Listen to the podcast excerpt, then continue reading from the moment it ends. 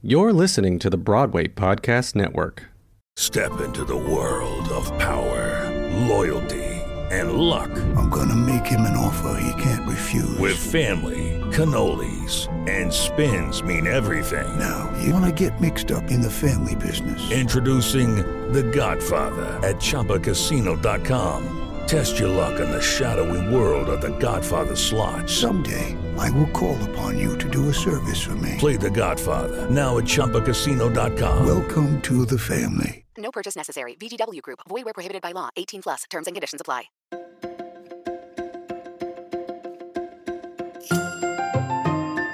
Good morning, theater lover, and happy May 9th. I'm Mark Peikert, editor in chief of Playbill, and you are listening to Today in Theater History.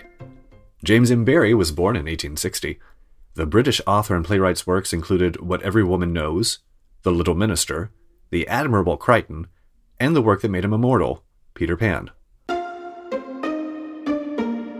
Just months after Gone with the Wind made her a movie star, Vivien Leigh opened in 1940 in Romeo and Juliet at the 51st Street Theater. Her fiance, Laurence Olivier, produced, designed, directed, and co starred. The opulent production was not treated kindly by critics, one of whom wrote that Olivier talked as though he were brushing his teeth. In the house by the lake lives a woman who was saved from suicide by her husband years before through hypnosis. Now he plans to bring her to commit the act, again through hypnosis, even as he and his sister plot to murder their half brother. Or maybe the wife killed him? Hugh Mills' thriller ran 928 performances at the Duke of York's Theatre in London in 1956. Ain't Misbehavin', a revue based on the music of Fats Waller, opened at the Longacre in 1978, starring Nell Carter, Ken Page, Charlayne Woodard, and Andre de Shields. It won the Tony Award for Best Musical and ran 1,604 performances. On the ninth day of May, 1982, Arthur Kopit and Maury Yeston opened Nine at 46th Street Theater. Tommy Tune directed a cast that included Raul Julia and a lot of women, including Karen Akers, Anita Morris, and Liliane Montevecchi. The musical was inspired by the film Eight and a Half by Federico Fellini, and less than a month later, it won the Tony Award for Best Musical. Stephen Sondheim and James Lapine's musical about obsessive love, Passion, opened at the Plymouth in 1994. It won the Tony Award for Best Musical. In 2005, Broadway theaters The Plymouth and the Royale were renamed by the Shubert Organization in honor of longtime leaders Gerald Schoenfeld and the late Bernard B. Jacobs. Lynn Nottage's By the Way, Meet Vera Stark, about an African American maid and her white movie star employer in the golden age of Hollywood, opened off Broadway at Second Stage Theater in 2011. The world premiere production starred Sanaa Lathan as the title character, with Stephanie J. Block as her boss.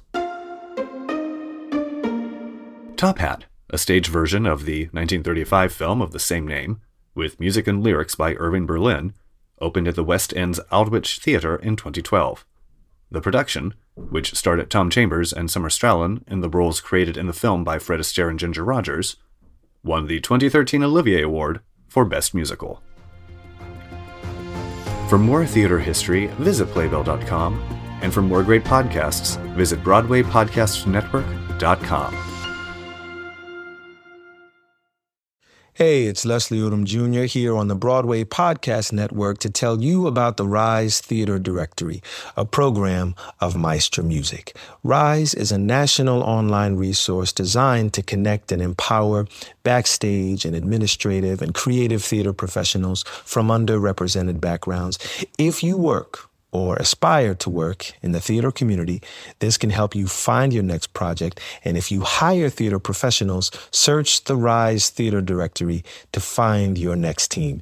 Create your profile now and get more information by visiting risetheatre.org. That's theater with an R E R I S E T H E A T R E dot org because only together we rise.